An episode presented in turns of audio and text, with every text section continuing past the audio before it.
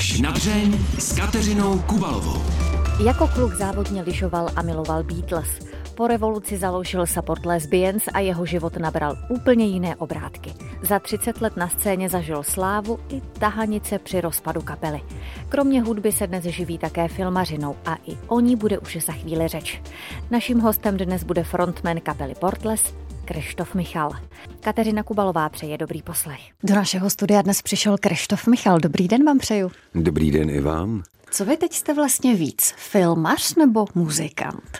No, přiznávám, že poslední dobou jsem spíš filmař, ale pocitově to jedu furt jako oboje vlastně, no. Mm-hmm. Jenom víc času mi teďka samozřejmě, protože je to moje hlavní obživa, mm-hmm. tak eh, ten film mi zabírá víc času. Bylo to pragmatické rozhodnutí opravdu, že vás to víc živí, anebo vás to začalo třeba to, i trošku víc bavit? Tak je to přirozeně, že když vám hmm. dojdou peníze, tak musíte začít vydělávat. Takže bych si dovolil říct, že určitě to pragmatický bylo, ale já jsem se vracel k něčemu, co mě vždycky bavilo hmm. a mhm. vlastně jsem to opustil jenom kvůli tomu, že se to jako by neslučovalo dohromady, že když máte těch koncertů moc, tak mm-hmm. bohužel tu práci nemůžete brát, respektive film vám jako neuhne, že mm-hmm. za každou cenu. Takže vy jste si prostě řekl tak dobře, tak potřebuju zaplatit složenky, tak eh, půjdu k filmu, nebo jak se to stalo? No, víceméně ano, tak v roce 2012 na sklonku hmm. 2013, kdy vlastně eh, zanikly Support Lesbians a vznikly nějaký dvě tělesa, ze kterých se jedno jmenuje Support Lesbians, bohužel, a druhý se jmenuje Portles, tak se situace rapidně změnila, samozřejmě se změnily honoráře, všechno a tak dále. Já jsem byl pragmaticky nebo, hmm. nebo prakticky nucen najít zase nějaký příjmy. Naštěstí jsem teda tu činnost filmařinu, nebo to asistování režie, jak se to jmenuje konkrétně, dělal i předtím, takže já jsem mm-hmm. jako nerozjížděl nic z nuly, jenom mm-hmm. jsem se vracel do podobného potoka.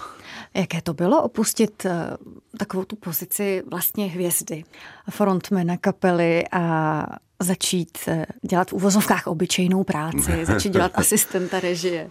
Já jsem to dělal vlastně paralelně vždycky. Já, tím jsem, že vznikly 92, hmm. 93, teď je to 30 let, 94, 5, 6 jsme hráli, pak jsme se rozpadli, já jsem se dostal k filmu ještě než se kapela v roce 2000 dala znova dohromady a získala nějaký ty Grammy a udělala jako známý písničky, hmm. tak jsem eh, s Davidem Ondříčkem dělal film Samotáři, hmm. takže se to jako létama prolínalo a šlo souběžně, takže mm-hmm. já jsem nemusel jako vysloveně uhybat. Samozřejmě stále hrajem, stále jedeme koncerty a když plánuju teďka seriál, tak si tam taky musím dát nějaký ten závazeček, abych mohl jako odjet na koncert a nechyběl na natáčení, ale není těch koncertů tolik. Jo. V dobách té největší slávy mm-hmm. samozřejmě jsme jeli 100 koncertů ročně a mm-hmm. stalo se, že tři, čtyři dny v týdnu jsme byli pryč. V tu chvíli už se to s tím filmem nebo s natáčením prostě skloubit nedá, jeli to pátek nebo sobota, mm-hmm. tak to nějakým způsobem jako ošetříte s panem režisérem se domluvíte, že to nějak vymyslíte. Mm-hmm. A můžete se s panem režisérem třeba domluvit i na tom, že vytvoříte nějakou filmovou hudbu, když už u toho filmu jste? A jo, tak my jsme vlastně jakoby průběžně těma letama nějakým způsobem participovali, takže Renda si jede po svojí ose a vznikly nějaký motivy pro mm-hmm. filmy, který dělal on, vícero malých kousků. Já jsem dělal s Honzou Řebejkem pár seriálů, asi pro jeden, dva z nich jsme dělali titulní písničky a tak dál. Takže jo, tím, jak jste samozřejmě blíž k tomu filmu, tak je spíš na snadě, že vás někdo osloví, jako jestli nechcete udělat třeba pecku a tak dále. Filmový a hudební svět se tedy ve vás prolíná už dlouho. Měl jste to tak už v dětství? Nebo tam jste směřoval nějak Já jsem eh, jako v dětství vysloveně jsem to vnímal vlastně pod Prahově. Mm-hmm. Myslím, že sklon k hudbě mám především díky svému tátovi, který za hluboký totality měl doma poměrně slušnou reprosoustavu s gramcem a s magičem a měli jsme doma strašně moc jako kvalitní hudby, takže já jsem jako dítě mm-hmm. od malička poslouchal hudbu. Z toho vzešel můj sklon k angličtině, protože moje nejoblíbenější kapela v šesti letech byly Beatles. Já jsem neuměl slovo anglické, přesto jsem si většinu těch písniček zpíval. Teprve pak letama jsem vlastně přicházel na to, co tam je teda za slova. Byť já jsem jako si to uměl zaspívat, ale vůbec jsem nevěděl ty slova, že teprve s tou angličtinou a takže se to tak nějak prolínalo a k filmařině vysloveně jako žádný vztah eh, naplánovaný jsem neměl. Jediný, co byla pravda, že jsme v mý rodině, nebo já jsem nepřímým potomkem, ale můj dědeček se jmenoval Oldřich Daněk, což byl významný český autor, dramatik, takže my jsme měli jako dotek s tím světem herců a, mm-hmm. a tvůrců filmových a, a divadelních přímo v rodině, ale teprve vlastně až po dědečkově smrti já jsem se nějak dostal jako k filmu a začal jsem dělat eh, toho prvního asistenta režie. S okolností tehdy to začalo s Davidem Ondříčkem vlastně před samotářema, mm-hmm. kdy mě někdy na sklonku roku 99 oslovil, jestli bych mu nechtěl dělat prvního. Pak se teda ukázalo, že si mě vlastně testuje na, na, na, ty, na ty samotáře, jestli budu použitelný. No, tím se tak nějak ta kariéra vlastně jako začala a pomalu se začala rozjíždět. A když vám bylo těch šest a poslouchal jste ty Beatles, tak už jste si třeba představoval, že budete taky zpívat, budete mít kapelu, budete slavný. Si, jako to, myslím, že nás bylo mnoho, který stáli před zrcadlem mm. se svou oblíbenou písničkou a házeli hlavou. A, ne všichni to dotáhli jako vy. A, a hráli na kytaru, že jo, imaginární a, a na bicí. A měl strašně rád bicí. Já jsem si třeba normálně sednul k posteli, dal jsem si polštáře a peřinu. A vzal jsem nějaký vařečky a normálně jsem do toho mlátil jako do bicích. To mě hrozně bavilo. To jste byli ještě míru milovné dítě. se to nepodařilo. Některé by si vzalo třeba hrnce. se mi naspirovat svého syna. Ten, ten hraje jako dneska, musím říct velmi slušně. No, takže jo, taková ta klasická zdravá míra toho showmanství, který to dítě dokáže aplikovat eh, někde v rohu chodby, když ho nikdo nevidí a před ním je zrcadlo, tak se jako odváže. Je to ta scénka z Lásky nebeský, jak pan premiér běhá po baráku a, a tancuje si. Jo, to máme asi každé, děti to mají. Já jsem to měl taky. Ale jako vždycky jsem o tom snil, ale nikdy jsem k tomu vlastně jako prakticky nesměřoval. Je pravda, Aha. že support lesbian skutečně vznikly náhodou. To, to mhm. Nebylo tak, že já bych jako vyvíjel úsilí mm-hmm. k tomu, abych se do nějaký kapely dostal. Ne, já jsem v nějakém tom šíleném věku 17-18 let, kdy v rodiče pořádně nevěděli, kde jsem a děsili se, že pravděpodobně fetu. A samozřejmě měli pravdu v mnoha ohledech a já dělal mimo jiné DJ v nějakém pražském klubu Futurum kam ve tři, ve čtyři ráno přichází Petr Hošek, eh, slavný to kapely Plexis a křičí na mě do té kůkaně. A já rozespalej, že ve čtyři nad ránem, co chceš. A on říká, musíš jít hrát, já jsem viděl kapelu. No a to byl vlastně jako prvopočátek. Takže on dal impuls a já jsem šel pak do jednoho sklepa, tak jsem se přemohl, strašně jsem se styděl a pak jsem tam došel a během týdne jsme věděli, že z toho už jako něco vznikne. Ale jako první impuls byla náhoda vypráví Krištof Michal. My jsme si tady s Krištofem Michalem už před začátkem natáčení vyprávěli o tom, že rok 89 a revoluce byl takový opravdu zlomový bod eh, v jeho životě. Myslím, že v mnoha životech. Jak to konkrétně v tom vašem bylo? No tak eh, jednoduše, jako to pozadí je jednoduchý, že já jsem narozený 1974. Hmm. V roce 89 v listopadu mi bylo skoro 16 let. Hmm. A byl jsem studentem gymnázia hmm. na Nerudy a bydlel jsem na Janáčkově nábřeží, hmm. což bylo od národní třídy asi 700 metrů. Že? Takže nějak jsem se ocit na tom Albertově jako, hmm. jako polovina mých spolužáků. A nějakým způsobem jsem směřoval na národní třídu, protože to bylo vlastně jako jdem ke mně domů, pojďte. A je teda pravda, že u Národního divadla, když se to čelo vlastně toho velkého průvodu tehdy stáčelo, tak najednou koukám a přede mnou stál můj táta. A já jsem věděl, že můj táta chodí na demonstrace už dlouho, jako v 88. Mhm. a tak dále, nebo tušil jsem i jako to mladý dítě, že ten táta v tom jako jede. On stál proti mně, přišel ke mně a zcela pragmaticky říká, tak kdo, já nebo ty? A jsem, jsem mu nerozuměl, říkám, jak to myslíš? A on říká, no kdo já nebo ty, jestli jdu dál já, anebo jestli jdeš dál ty, protože tvoje maminka, máma byla někde v zahraničí, mám pocit v té době, a doma byl 12-letý bratr a táta naprosto pragmaticky říká, když nás seberou oba dva, co bude dělat tvůj 12-letý bratr mm-hmm. doma? Tak takhle daleko já jsem tehdy nebyl, že Já jsem byl na své první demonstraci, takže jsem tátu poprosil, jestli můžu jít já, protože jsme tam byli se spolužákama, že byla tam poměrně velká parta. Nic nenasvědčovalo tomu, že ten večer bude takový, jako, že to bude mít takový pěkný vyvrcholení s otéčkama. Hmm. Tak jsem šel dál, no. A co říct, no, když v 15 a půl letech jako zažijete něco takhle vlastně krásného, musím říct, jo, když to zpětně hodnotím, na tom není nic jako negativního, že.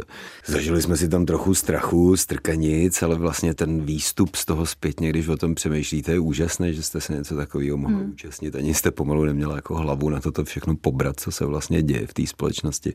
Takže já jsem šťastný za sebe, že jsem tam byl. Pak jsem zjistil, že tam byla i moje žena, teda to jsme, ale nebyli jsme tam spolu.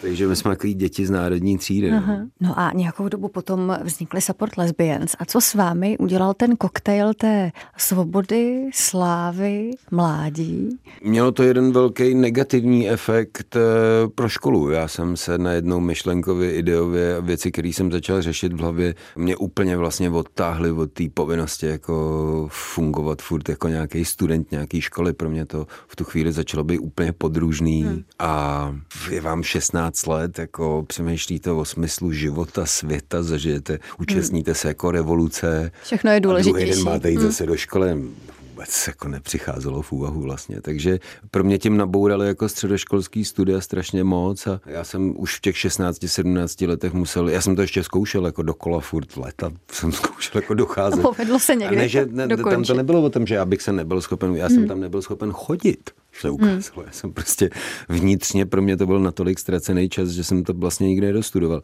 Takže jsem někdy vlastně v zápětí v dalším roce, dalších dvou, začal řešit, co s tím životem, pokud tu školu jako nedodělám, jestli jsem schopen hmm. se teda vydat dál do dalších 30-40 let bez nějakého zásadního vzdělání, budu-li ho potřebovat a tak dál. Že to, co většinou lidi řeší třeba o 10 let později, což po nějaký vejšce, tak já jsem řešil těch 16 vlastně hned po té revoluci. No, nějak jsem to vyřešil, jak vidíte, no, po 40 let letech to nějak dopadlo, že ta kapela vznikla poměrně brzo, i když samozřejmě ten odstup tam je asi tří let, kdy na sklonku roku 92. No, začal se hroutit ten původní život, tak jak ho máte naučený, že já jsem do 15, 16, 17 let jsem byl vlastně vrcholový sportovec a tou revolucí se všechno začalo měnit, začal jsem se pohybovat v intelektuálnějších partičkách lidí, kteří dělali spíš revoluci, než eh, závodili s lyžema na horách a tím se to jako celý vlastně proměnilo. No, sportů jsem pomalu nechal, škol taky. Založil jsem support lesbians někdy, když mi bylo čerstvých 18 a, a od té doby se protloukám životem bez škola. Musím teda zaklepat, že jako jde to, no. občas to, je to větší úsilí, ale hmm. vždycky je lepší mít tu školu, jako, kdybyste o tom, jako kdybyste hmm. tohle řešili, ale samozřejmě není-li vám souzeno, tak eh, je to jenom o sebe důvěře a musíte věřit, že to dáte v tom hmm. životě. Pak se to dá dát. No. Když člověk přijde o ten řád, řád, na který byl dlouhá léta zvyklý, o ty mantinely. Nechybí mu to potom přeci jen, i když si vlastně na začátku říká, že je to super, že nic nemusí, že bude jenom hrát. No je to těžký, no. Samozřejmě obecně pro všechny věci jako v životě pozitivní nebo smysluplný pro člověka jde o motivaci. Tu motivaci si musíte vytvořit, uh-huh. že mhm. pokud ztratíte ten řád, musíte mít odpovědnost sama vůči sobě, protože samozřejmě člověk v takové životní situaci se velmi často a rychle dostává do jiných sfér a podléhá hmm. drogám. Navíc v 17 je hodně, tomu, hodně náchylný. Je to brzo, já si myslím, hmm. že asi nejhorší to muselo být pro mý rodiče, když si já hmm. dneska představím, že mám ty děti v tomhle věku věku.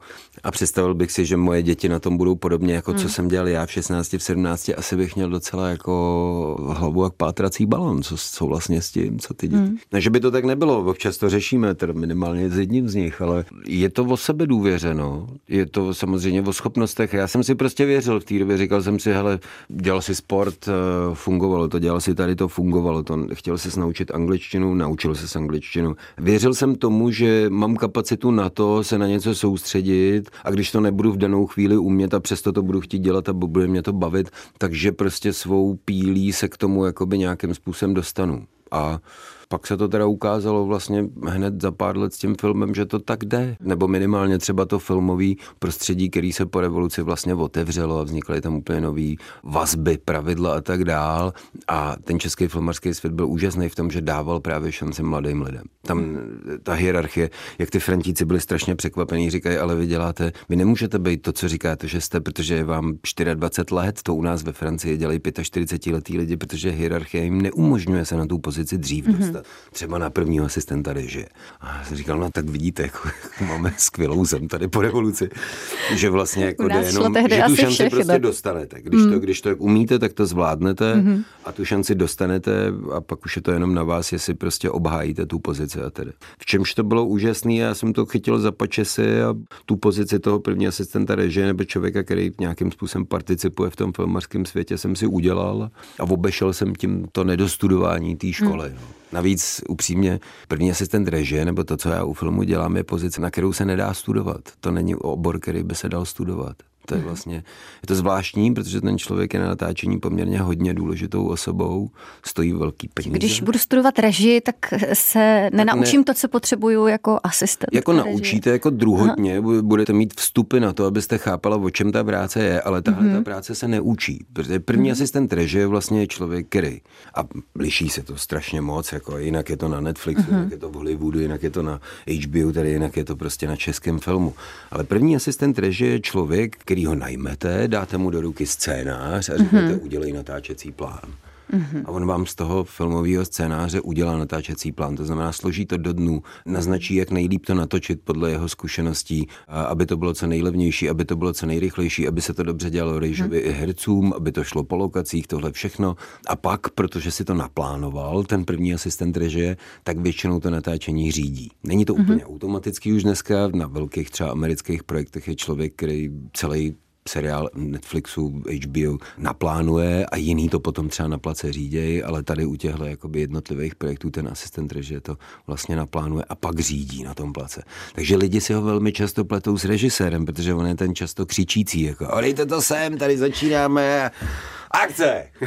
Když to režisér sedí režisér, říká, někde v klidu za, za obrazovkou. Já říkám, že když já dělám svoji práci dobře, tak uh, lidi by neměli poznat, kdo je režisér. Aha. Protože ten bude úplně tiše spokojeně schovaný v rohu a já si za ním vždycky zajdu, jenom když potřebuju mhm. a řekneme si, co potřebujeme a on tam sedí se svýma sluchátkama a vlastně vnímá jenom to, co vidí na monitoru, to, co chce, tu hereckou mhm. akci. Mm-hmm. Nejen o filmařině si dnes pořadu až na dřeň povídáme s Krištofem a Michalem.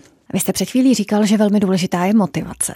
Co bylo tehdy a co je dnes vaší hlavní motivací? Dělat kvalitně filmařinu nebo hudbu? A nebo být hvězda a být slavný?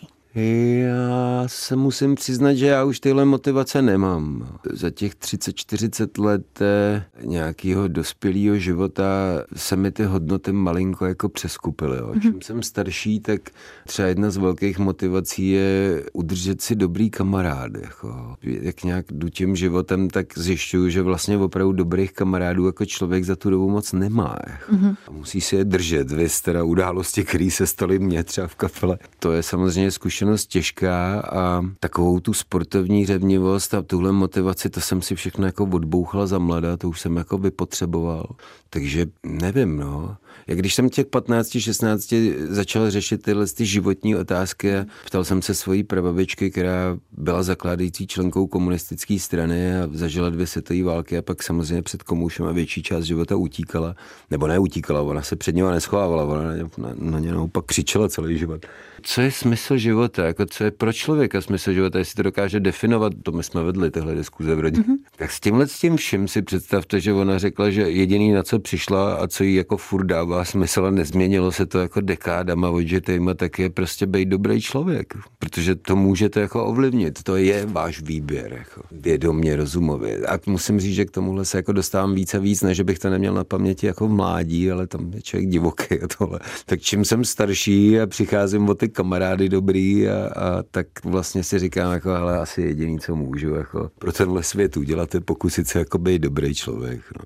To je taková jediná moje motivace. No. Nechci tím říct, že jsem nějak, ne, není to o moralizování teďka, jenom bavíme se o motivacích životních, jo, tak eh, já je nevidím ve vydělávání peněz. Já je ve svých dětech samozřejmě, ale to není jako životní motivace, jako že bych na tomhle světě byl jenom, abych vychoval dvě skvělé, úžasné děti. To ne, já si ten život chci užít tak nevím, tak tohle mi z toho vychází a budu se snažit to předat i svým dětem. No. Buďte dobří lidé, nebo snažte se být dobří lidé, protože to ovlivnit můžete. To vám váš mozek musí být schopen prostě tuhle rovnici spočítat, že 2 plus 2 je 4 a co je dobrý, co je špatný a že to můžete ovlivnit. Všechno ostatní je na vás. No. Ale upřímně, jako motivace je těžký téma, to je na dlouhý debaty. No. Jako co je dneska vlastně motivace. Že? Že jich tolik, jako zastavit válku, udělat svět lepší. Jako. Problém je v tom, že oni mají všichni jako motivaci, pak se do toho hurá pustí a pak zjišťujeme, že my jsme jako nepoučitelní jako, jako lidstvo. Že? Hmm. My vždycky myslíme něco dobrýho, ale jdeme potom ab absurdum tak moc, že to najednou začne být špatný. Jo? Tak my vymyslíme biopaliva, super nápad, skvělý a jdeme tak absurdně potom, že vysekáme amazonský prales. No tak to není úplně jako dobrá varianta.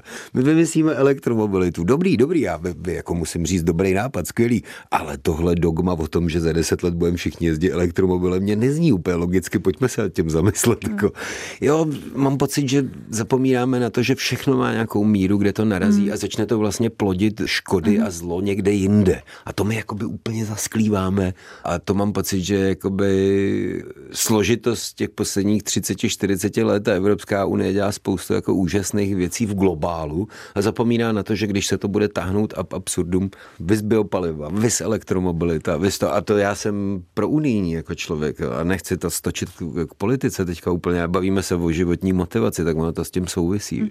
Nevím, no, tak byl bych rád, aby děti dostali ten svět ještě trošku použitelný a aby jejich děti, a teď už mě napadají i myšlenky, jako která generace mých dětí bude muset začít myslet na to, že ten svět je úplně jako v pytli, no. Že jsme si ho zničili jako pod zadkem.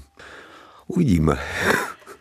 Teď jsem se vás chtěla zeptat na jednu věc, kterou jste o sobě před časem řekla. Vy jste řekl, že je vaším prokletím, že ovšem hodně přemýšlíte. A myslím, že tou předchozí otázkou vy jste na to ale dost odpověděl. No. Vy hodně přemýšlíte. No, ale já to mám od těch 14-15 let, kdy jsem se jako oddělil od svých vrstevníků. Začal jsem se kamarádit s lidma staršíma, pohyboval jsem hmm. se mezi kamarády svých rodičů. Ve svých 15-16 letech jsem poslouchal ty politické diskuze, jako hmm to rodinný zázemí. Je to složitý, no. Asi jsem vyrostl v rodině, kde se o věcech jako přemýšlelo a protože v té rodině mám jako vstupy, o kterých lze přemýšlet vys moji předkové a, to, a co všechno dělali a co je smysl života. A to, nevím, no. Mě to najednou, najednou mě bylo 15 let a přišly mi tyhle spojenost s tou revolucí a národní třídou.